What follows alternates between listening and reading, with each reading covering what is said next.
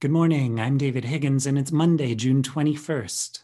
This is CQ Roll Call's morning audio briefing, and here are three things you need to know to start your day. House appropriators hold their first markups of fiscal 2022 spending bills this week.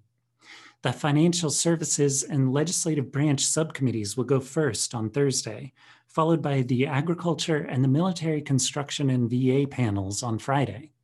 The markups will offer a first look at how Democrats are dividing $1.5 trillion in discretionary spending among the 12 annual bills.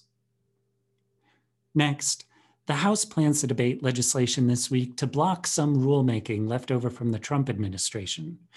The measures deal with methane emissions, predatory lending, and the conciliation process at the Equal Employment Opportunity Commission.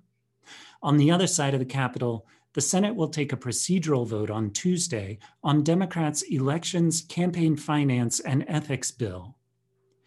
And finally, on the first national celebration of Juneteenth, advocates called for action to support Black immigrants. The advocates want the Biden administration to extend temporary protected status to immigrants from Cameroon and other Black majority countries.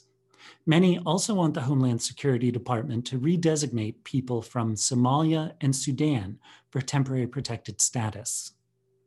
Check CQ.com throughout the day for developing policy news. And for all of us in the CQ Roll Call newsroom, I'm David Higgins. Thanks for listening.